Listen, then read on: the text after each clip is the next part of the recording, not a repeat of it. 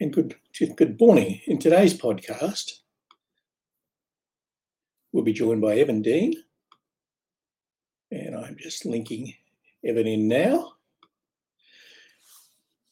Evan is an investigator at the Beach Centre on Disability and an assistant professor at the Department of Occupational Therapy uh, Education, and will be joining us today to discuss self determination, careers, and supported decision making this is an important topic um, going forward because obviously one of the things we're trying to do with uh, in any society is create people that are more self-determined. In other words, they take control um, of their future, and to me, that is one of the one of the elements that underpins choice and control. The fact, the ability to be able to, to self-determine, to act as a causal agent uh, in your life. So Evan will be joining us shortly. Uh, hopefully, he's just got the link. Um, and he will be, yep, yep, Evan is, I can see online, Evan is joining us right now. So hopefully, any second now, Evan will appear in my headphones and we'll be off and running. So, not too much silence today. We've done a good job of testing the tech. And Evan, welcome. Hey, Peter, how are you? I'm good, my friend. I'm good. So the tech worked for us, straight straightforward. So we're in business. Great. Evan, the notion of self determination and, uh, is obviously vitally important, particularly when we talk about transitions and and uh, careers. Um, what is your work telling you, and where is it taking you in this area? Uh, well, yeah, I mean, I, I, think that's a really good point. That self determination has um, um, been shown to be so important in this work. Um, so uh, one, one of the things that, that um, we've really been focusing on um, is uh, so the, the model that we use is called the self-determined career design model, uh, which is really about um, you know uh, it's really about like designing a career. So the the what the model does is supports people to go through three phases where they're really setting goals uh, related to the uh, the jobs and careers that they want. Um, they're developing action plans to address barriers um, to meet those goals, and then they're reflecting on that process, um, and then revising goals or action plans as needed. Right. So, so when you look at it from from the perspective of how, um, shall we say, modern employment services work, which is effectively about find someone a job as quick as possible, and that seems to be the end of the equation. Whereas in reality, what we're doing here is we're saying, well, no, hang on a second. You know, rather than a job, and when people get develop certain skills in their job, they go, okay, where's the next transition for me? What we're really saying is, okay, let's think about a career and where the jobs are going to take us, and what do we need to pursue that career. Yeah, that, and that's a great point. So we've started using the term career design when we're talking about this to to move away from that kind of traditional career development mindset. So the term career design um, came out of um, uh, international theories out of vocational counseling called life design and career construction. Uh, and so we kind of adapted life design for a more uh, career focus. Um, and you're you're exactly right. One of one of the reasons that um, we recognized a need for this uh, move to a career design standpoint is because you know so much of the work for people with, with uh, intellectual disability around jobs and careers is really about developing this um, supporting people to develop these employment skills which I put in air quotes because I, am not exactly sure what what those uh, employment skills are but somewhere, uh, you know, people um, try to develop these employment skills so that a person can become successful in work. And then once they learn those skills, we can support them to find a job. And once they get a job, then we can move on to the next person to find a job. But right, which is very much a yeah. short-term short-term approach to it. I mean, which which realistically yeah. is not the fault of the people doing the work. It's simply the structure of the systems they have to work in. Right. Yeah. So yeah. So that's why we really want to focus on developing a, a new framework that really, um, you know, like you said, focuses much more on really developing like a career identity. Um, so thinking about, you know, most people that have careers today Um, it's not that traditional mindset of I get a job, I work that job for as long as I possibly can until I retire. But it's really about people having multiple jobs, changing those jobs, and developing an identity um, based out, off of you know reflections from those job experiences, and those reflections inform the next steps to, to people's work. So it requires a much more long term commitment and long term relationship with the person. Which, which in itself signals that we have to change the way we deliver employment services from there's very much a short term. And when I say short term, most employment su- supports generally disappear after two years or whenever the milestones that providers get payments for are reached, and then the person is largely uh, off by themselves. So it really moves, shifts the focus, which also then maybe tells us that the policy settings are wrong as well. Yeah, yeah, I think that's exactly right. So you know we're, um, I mean, you know, we're um, a research center, so you know we're really trying to kind of just help establish the foundation that we're going to have better employment outcomes uh, when we take this longer term approach, and this longer term approach better supports people. But yeah, the funding structures um, and the policy uh, for these is still uh, still needs to be developed. I'm looking at the manuscript you sent me um, for the book chapter that you guys were writing, um, and there's a quote here from Savickas in 2005 that says, "Careers do not unfold; they are constructed as individuals make choices that express their self-concepts and substantiate their goals in the societal, the social reality of a work role." And when I look at that, I think, okay, this goes to the idea of maybe one of the things we're really trying to achieve through self-determination and certainly through our career design is to is to support an individual to develop that the notion of self-empowerment so that they really take control of the process and what we do as as employment people technically is simply go along with them and provide the necessary supports at certain junctures when they're needed. Yeah, I think that's exactly right. Um, I'll, I'll, give you an example of, of a, uh, a, young person I worked with uh, who happened to have autism, but um, was also uh, so he dropped out of high school um, because of uh, you know just the competing social demands and everything, but wanted to go to college and like read college textbooks and things like that for fun, um, and uh, but he was at, he was at a place where he knew that that was his goal, and there were so many barriers in his way that he couldn't actually. He needed a structure to really think through. Okay, what do I need to what do I need to do first in order to work that my way to that larger goal of, of going to college? And so, you know, a self determination framework where we're really talking about you know helping people develop the goal setting problem solving skills that they need that can be um, used in any kind of setting, you know, it was really what he needed. Like he needed um, a structure that he could use to uh, to really problem solve some of those um, barriers that, that were coming up in his way. Right. I've just had a question asked of me. I'm one of our listeners, and they've, uh, they've asked about how do we go about working with a family that's not fully supportive of the person moving forward. And that's obviously something we see a lot because families because of the security blanket they put around their, their, their kids. How do we work with that? How do we move the family along as well to be supportive of the, an employment proposition? Mm-hmm. Yeah, that's a great question, and uh, and I think I think it's really important that we honor uh, the family's perspective and kind of where they are because they have um, obviously much more experience with the person and and have um, you know, um, develop their perspective through through a lot of interactions, both with the person and also with the system and society and and things like that. Um, so one of the things uh, we we did a study where we were supporting um, youth with autism in their home.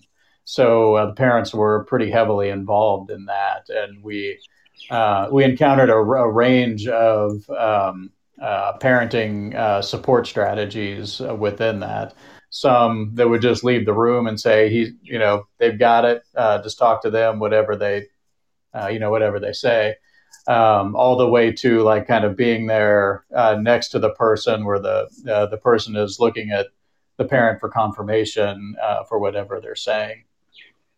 And in those cases, um, uh, one, I, I, don't think that's necessarily limited to uh, to families uh, that that have that perspective that people need to be over supported. Uh, but so when we encounter whether it's family or maybe direct support staff or uh, people that are um, what I call over supporting, uh, we might ask to say like you know we really want this to be from the person and their perspective, and we'll actually ask them to like can we have this time with the person here to really um, to really talk through what they want, what their interests are, what their strengths are, and then we'll we'll invite that person back towards the end because we really want their perspective too, um, but uh, but not at the expense of, of the person. So we've really tried to negotiate some some time to so that they can they feel like they know what's going on in the process and know um, that they're being heard also, but that that the person is really the driving force here. Right. That, that, takes me to an interesting example that uh, we worked with um, kids in a high school um, a couple of years ago uh, in another state. And we used the process of self guided discovery. So the kids were, were really running this process. And, and in that sense, we kind of sidestepped the teachers, and the teachers got to watch because they were, in a way, reluctant. Um, but what we, we allowed the kids to, to run it to be educated and then determine what work experiences they wanted. And we supported those experiences. And what we found was that as after the work experiences and we documented these processes, we started to involve the families, brought them back into the school system, and the families were generally quite surprised at, at their kids' capacity. Um, you know, they went from, "I oh, know we can't do that," to, "Well, I didn't know they could do that." Uh, and to me, that illustrated the value in, in educating families and getting them to be an active participant in the process so that they drive it along um, rather than us external folk. Yeah, I, I, think I think that's a that's a great point. Well, we've done some things too where we videotape people um, in employment settings, just so the parents and other supporters can can see them succeeding. Uh, that same thing, just trying to change that mindset, showing people um, in moments of success. Yeah. I, I think that's a good point, the, the video. And I, I know that one of the things that we did also was we videotape them. We videotape kids doing things that, and I'll be honest with you, I'm I'm I shouldn't be amazed, but I'm constantly amazed at the at the supposed limitations kids have, but they don't.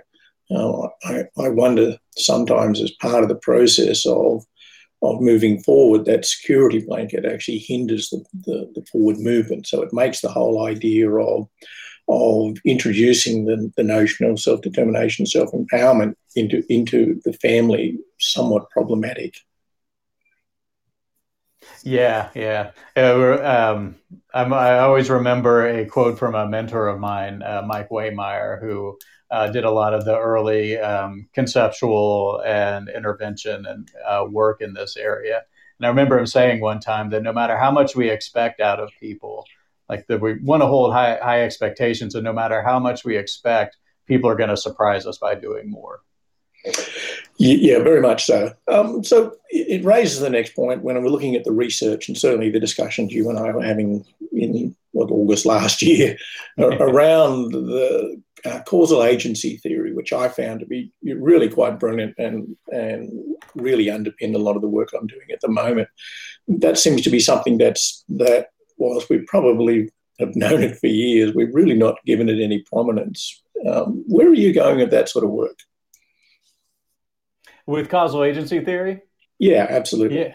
Yeah, I mean, I, I, think causal agency theory is, is really the the backbone to to all of the work that we, are doing. You know, we've um, um, mainly uh, Kerry Shogren, uh, who, who I work closely with, and and Mike Wehmeyer developed uh, assessments uh, related to it um, to really think like you know, so causal agency theory being um, the idea that um, that self determined action um, is really kind of governed by, uh, or is really described as being goal oriented, initiated by the person, and done with the belief that actions will produce desired change. Um, and so it's really the backbone of, of the work that we're doing. Um, the um, self-determined career design model that we've uh, talked about um, is really kind of broken into re- really looking at setting goals. Um, you know, having the person set goals and initiate uh, that action. Um, you know, and setting action plans, and then uh, reflecting on that, which really gets at that belief piece. Um, so, I mean, I think we're, we're still refining that. We're still learning a lot about that process. The more we measure and the more we um, uh, study interventions and things like that. But, uh, but yeah, I, I think it's uh, it's critical. Um, You've got an interesting piece written again in the draft, and, I, am really sorry if I keep quoting your draft back at you. But it's, it's good. It's a good piece. hey, get it finished, will you? Um, you, there's a piece here you've written where it says a career design approach places emphasis on self-evaluation on and on the meaning that a person creates out of diverse employment and life experiences and that understanding a person's narrative, i.e., um, what they have done, uh, what have they learned from the experiences, where do they want to go, is central and aids in the development and continual refinement of a career identity. And I think that one, you know, when I look at that, that points to a couple of things, obviously, from my perspective, as you know, obviously we use discovery in our work and employment. And it seems to me that by using work experiences to create that narrative and using that narrative as part of the design process, it it reinforces my, my suspicion is that it reinforces in the individual their actual capacity for greater for greatness or greatness that maybe has been missing from the supports or or the identity that's been created around them as a person with a disability. Yeah, I think that's exactly right. I kind of describe it uh, in very simple terms and of doing, reflecting, and revising um, related to that design process. But in and, and I think the uh, um, the uh, the the process you guys use is critical, especially for that doing. Um, and and then uh, I mean I mean I know you guys build in the reflecting and everything too, but I mean I, I think so much of, of people who go out and have a work experience and it doesn't go well for whatever reason, and then they're like put on the the you know put on the back of the list until somebody has a chance to to work with them again. And they're missing out on all that reflecting. All, all they know is that they failed in employment. Um, instead of really thinking through like uh, why was that? Well you know was it the boss or was it the environment or was it that you just didn't really like the job Right, because often with work experiences, if there's a negative experience or, or maybe an aberrant behaviour because there was a trigger in the environment, it's automatically gone, okay, this person may or, may or may not be able to work. When in reality, if we dig deeper, it's probably because we missed something or we didn't have the appropriate support. But that said, each of those failures is a learning thing because we know that, that, that during work experience, an individual will develop some skills that they'll retain. So maybe what we've done is is when we haven't really focused on what the positive outcome was, which then leads us to the next work experience, which we should be able to refine with better supports and have a clearer understanding of, of that direction. We're not listening. Yeah, I think that's a good point, and it's really a process that we all use in our life. So I'm a researcher, so I you know write a lot of manuscripts, and obviously, as you pointed out, not not all of them are published yet. My list is just as long. but yeah, but you know, uh, to me, it's it's really thinking. You know, when, when something gets rejected, which ever, which every all researchers' manuscripts get rejected at times. It's really that we haven't found the right the right journal with the right fit for that. I think it's the same for people looking uh, for jobs. You know, when, when a job fails, it's that there wasn't a good fit. And figuring out why it wasn't a good fit is the critical piece. Right. I just had an interesting question posed to me, um, and that is that um, what about when we're working with people that are maybe over the age of 35? Um, you know, is there is there a difference in how we approach a younger person versus an older person? Uh, maybe a, an older person that might have been in an ADE or sheltered workshop setting. Yeah. Uh, Well, I mean, so in my experience, and this is um, as I'm, I'm, I'm sure you know, but it's it's almost kind of backwards. That it's almost um, people that are older maybe have had even fewer opportunities than younger people um, to uh, explore employment. So I think uh, you know spending a lot more time on that discovery phase um, and not you know giving a, people a chance to uh, shadow different jobs and try things out and really figure out what it is that they want to do just takes that much longer. But I think you're right, and I think it, it's probably also illustrative of the fact that maybe at 35 you've had 20 years of no, um, versus at 18 where today there's probably more of an expectation of work. So you've probably got to work a little bit harder on on the self-esteem, the self-image, and countering the negative perceptions they've had most of the life where, well, like I said, they've been said told no. Um, it, yeah, it, yeah, that's a good point. Yeah, it to me it sounds like that that whilst the challenge is the same, the starting point is going to be different because maybe with a young person they've already kind of went, well, I want that, whereas an older person has probably been told, well, no, that's it and nothing else. So the idea of actually breaking out into the wider community comes with a fairly substantial amount of anxiety, and possibly this points to maybe something that we, we don't do a lot of, and that is that is workplace counselling or, or work based therapy, where we work with someone to change their anxieties or to, mo- to modify their anxieties around employment. Yeah, yeah, and when you think about that uh, identity formation and um, you know career identity formation, you know that's an extra 20 years of like you said no or you know work's not for me or you know wh- whatever it is that um, that we're um, we're trying to change so that possibly suggests some, suggests that whilst we do discovery of someone that's older, we've actually got to also bring into not just the, the idea of work experience, but the idea of doing it with a counselling approach to support that I, that identity, and maybe we explore more about identity rather than employment as, as the starting point. And that goes to the notion of, you know, the self empowerment. Um, from my perspective, uh, correct me if I'm wrong, I often am.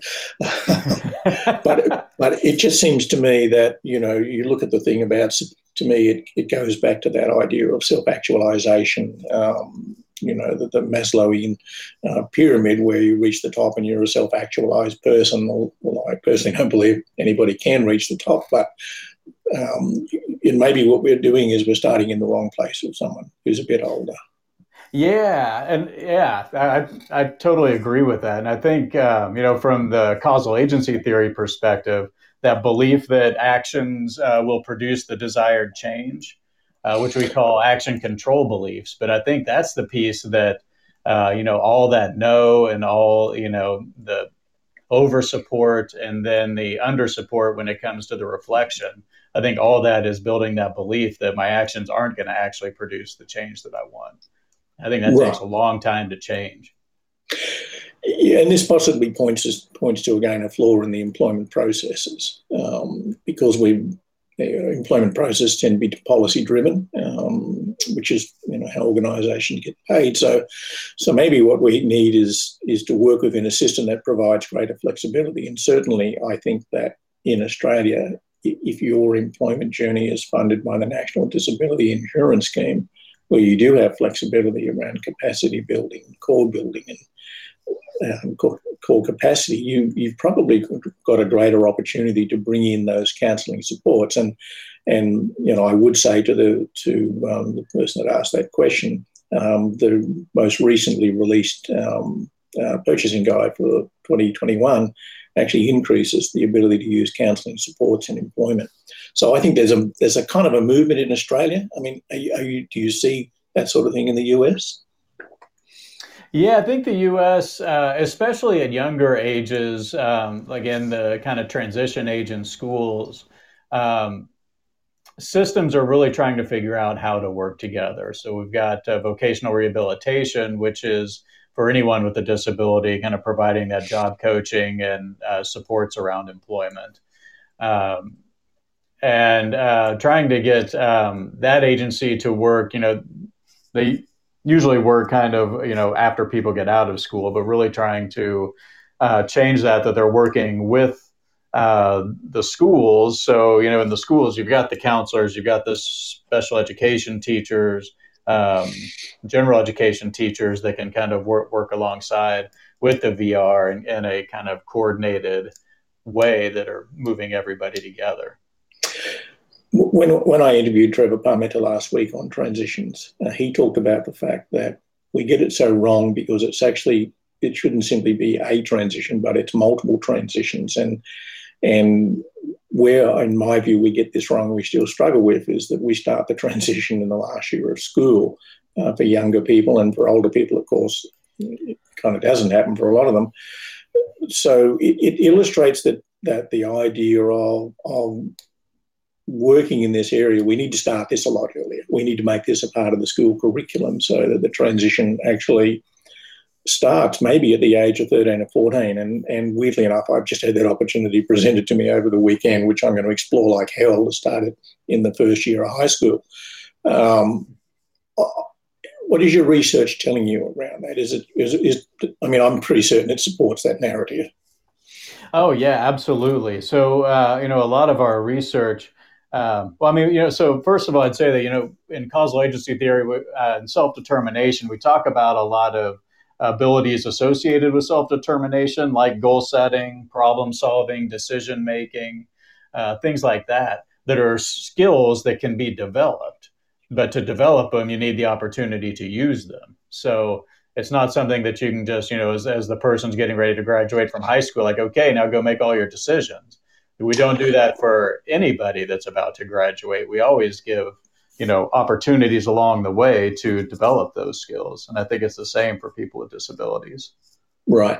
In, in the measure i was working on last year and this is where we you and i started this discussion a year ago um, I, I looked at self-determination and defined it as the development of the capacity to act as a causal agent with volition and autonomy in exercising in the exercising of choice and control in the pursuit of career and work choices that to me is when I look at that definition, which I still hold, um, mm-hmm. it just seems to me that we've missed this opportunity because we're not doing this early enough. And by the time mm-hmm. someone gets to the end of high school, they've been conditioned to either this or that. And choice is maybe something you might get depending on the sort of support you might get. Yeah, and, and what our research has shown too is we do a lot of self determination research in schools. And when we, um, you know, when we use the, so there's a companion model to the uh, career design model called the self-determined learning model of instruction um, that, that's used to uh, set and go after learning-based goals. Uh, but when we use that, and we'll use that with people over um, two or three years, we find that in that first year, self determination in a lot of cases actually either goes down a little bit or doesn't change um, but then uh, starts to go up kind of in, in that second year, which really shows us that you know self determination is not something that you just that ta- it takes a while to develop. It's not something that happens just once you turn 18. So I, I think that's evidence to support your idea that um, we need to start young which, which maybe suggests that when you just you said you find that it generally goes down in the first year, possibly what's going on there. This is just my random thought. Mm-hmm. Um, take it or leave it. Um, it seems to suggest to me that that the first part of the cycle is potentially breaking the dependence um, on other people to make your choices. And as you break that dependence, obviously you're going to get a little scared, and you might go get a bit reluctant, which might be your what you're describing as as the self determination going down or that capacity going down before it comes up, and maybe that's the process where if we're giving people some work experience and other experiences where they can start to make decisions and realize the consequences are not that devastating, mm-hmm. it gives them maybe that capacity to go, you know what, I can exercise choice and control, which is that maybe that step towards a bit more self actualization, a bit more of the agentic control. Yeah, yeah, I should say too, when we're measuring self determination, it's the student's perception of self determination that we're talking about.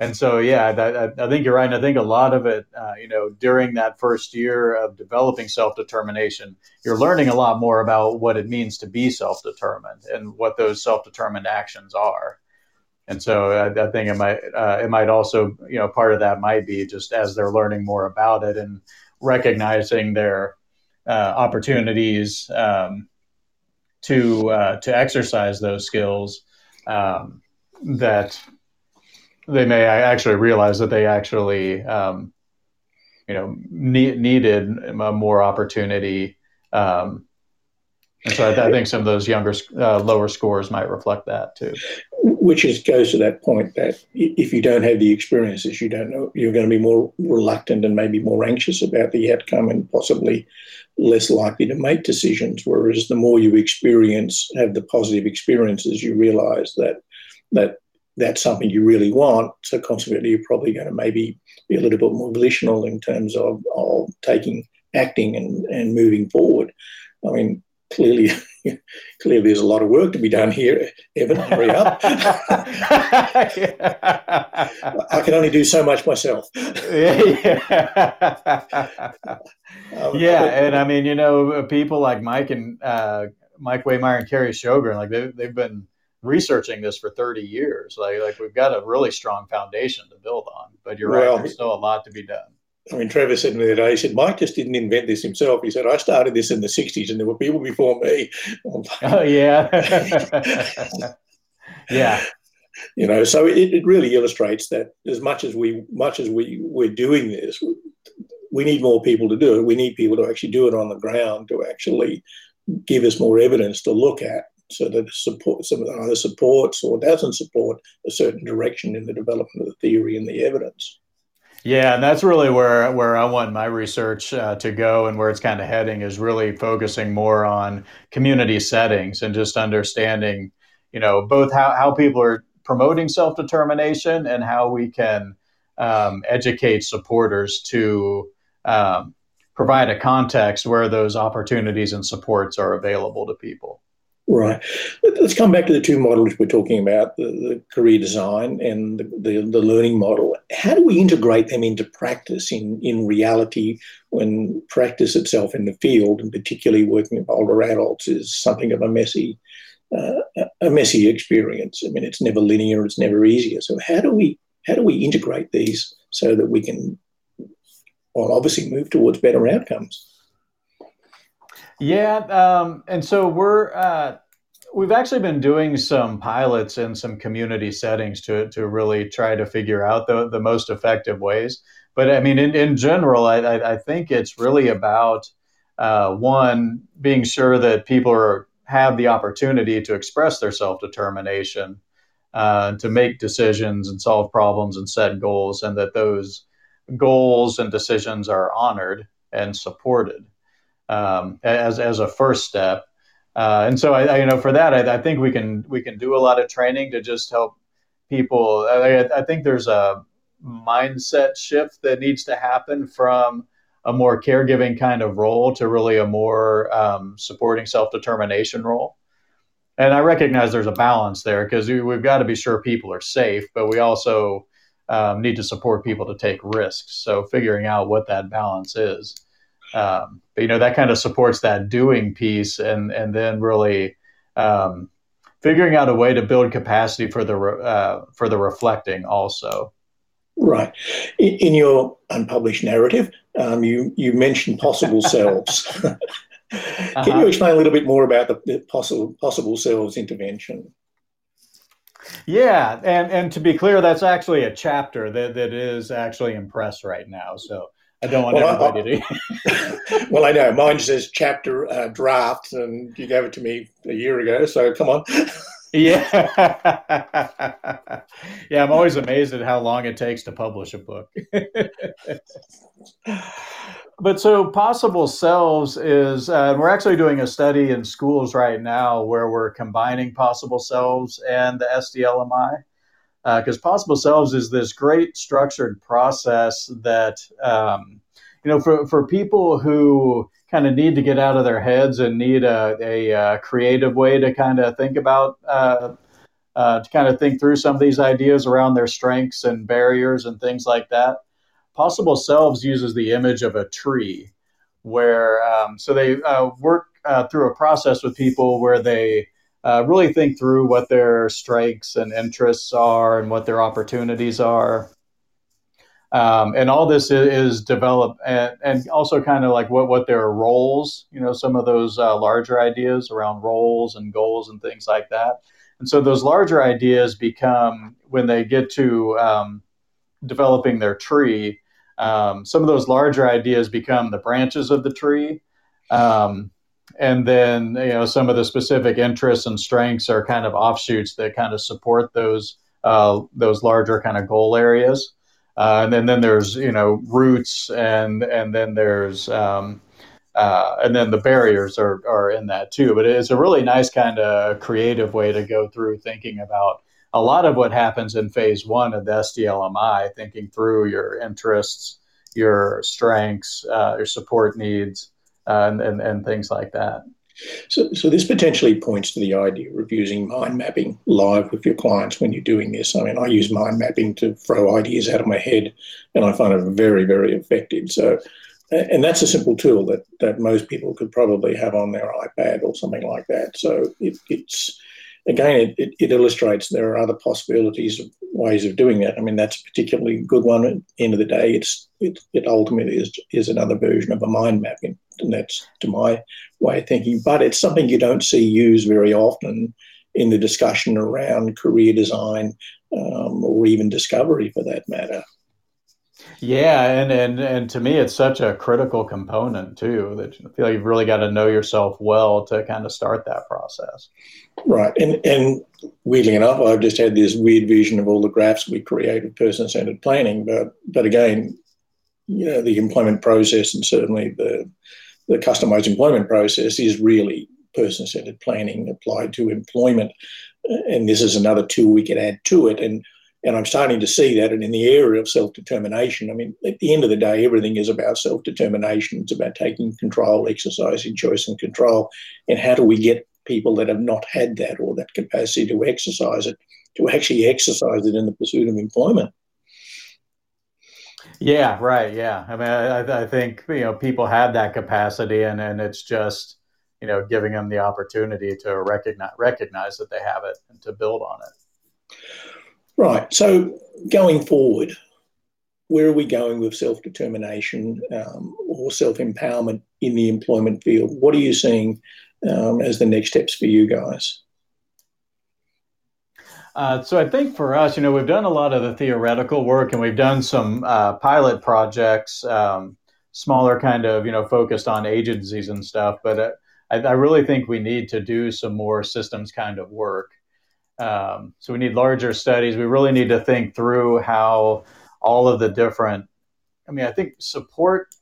Um, supporting uh, the support system for uh, adults with intellectual disability is really complex, and trying to figure out um, who you know who's best positioned to like lead a process like like the career design model or you know who like how, how do we train the different people like the direct support workers? Um, and you know just trying to figure out how everybody kind of fits into that and works together in a coordinated way to support the person and their outcomes. Right. So there's really it really is an organizational approach. So if, if you don't have all the the elements in your organization to do this it's it's probably not going to succeed to the degree it should if we don't actually have people properly trained with the right knowledge and the right supports to actually facilitate that journey, um, the journey in my mind to self empowerment, um, which will underpin a successful employment outcome. Yeah, and it's really exciting for me uh, as from a research standpoint that you know a lot of this work has been done in schools where at least we know um, like we know that the teachers have daily contact with people and we know who the team of supporters are, and they're in the building most of the time. Uh, going to a, com- a, community-based model where you know people may have weekly or monthly contact, and uh, you know just really figuring out what all that looks like in a really complex system, I think is is exciting. Right, and, and it, that, that goes to the point that, that most supports today, or most organisations, are moving out into the community. That we're getting away from the idea of institutions and buildings, and, and everything is being done in the community. So it, it really highlights the importance of organisations ensuring that their staff have the, have the knowledge uh, and the support to acquire that knowledge, and then the capacity to actually use it in community settings. And, and I guess that's where we'll get the evidence of what works, what doesn't work, and, and the next step forward. Yeah, yeah. And I think uh, community settings, and I would go farther to say integrated community settings too.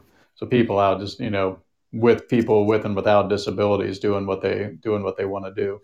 Right, and this is the idea that that if you if we're finding employment for people with disabilities, it should be in organisations that reflect the community rather than simply putting everybody with a disability in one organisation and everybody that has this over there, which is not reflective of society. Yeah, and I, th- I think it's we've shown pretty clearly that from a self determination standpoint, that model doesn't work very well. Right, and and I think that, um, and I can remember years ago when uh, Walgreens started off their process of um, employing people with a disability in their warehouse, uh, and it illustrated that it, it, changed the capacity of everyone in the, in the in the warehouse, not simply people with a disability. It, it from memory, it improved uh, output by about forty percent across the board. Hmm. You've probably not heard that example. yeah.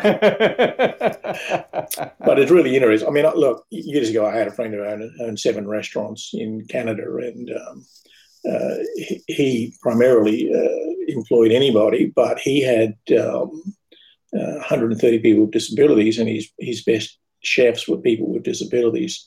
Um, because they just found phenomenal accommodations, which they developed them themselves. So you know, I think what we really need to be doing is is using the, the tools we have to create employment in broad settings where that reflect the community.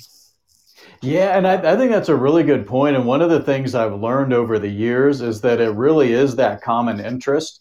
So, you know, if people with disabilities love to cook or love to work in restaurants and, you know, they're employed by people who do too, like we figure out the supports when that common interest and common passion is shared and i think that's something that's been missing yeah i, I um I met a young man a few years ago in Vermont, and uh, he uh, was working in one of the big outdoor stores, and um, well, he got the job himself. And his mother turned up and said to the manager, "Well, hang on, my son has you know Down syndrome. I mean, what accommodations do you need?" And I heard something I'd never heard in my life. The, the guy that worked there, he said, I have 40 different people here, and I have 40 different ways of working with them. I don't need any any accommodations, but your son is just one of 40 people that need something different to work here. And I thought, wow, okay, well, I'm all for that. yeah, that's great.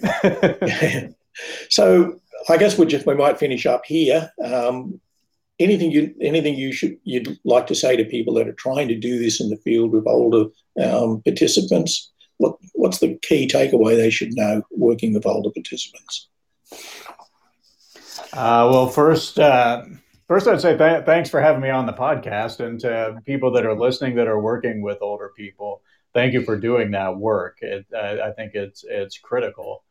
Um, but I think the most important thing is to really start just developing the opportunities for people to make decisions and set goals and really start talking about what are your goals, what do you want to do, um, and giving people, uh, supporting people to have the experiences uh, that they need to make more informed decisions.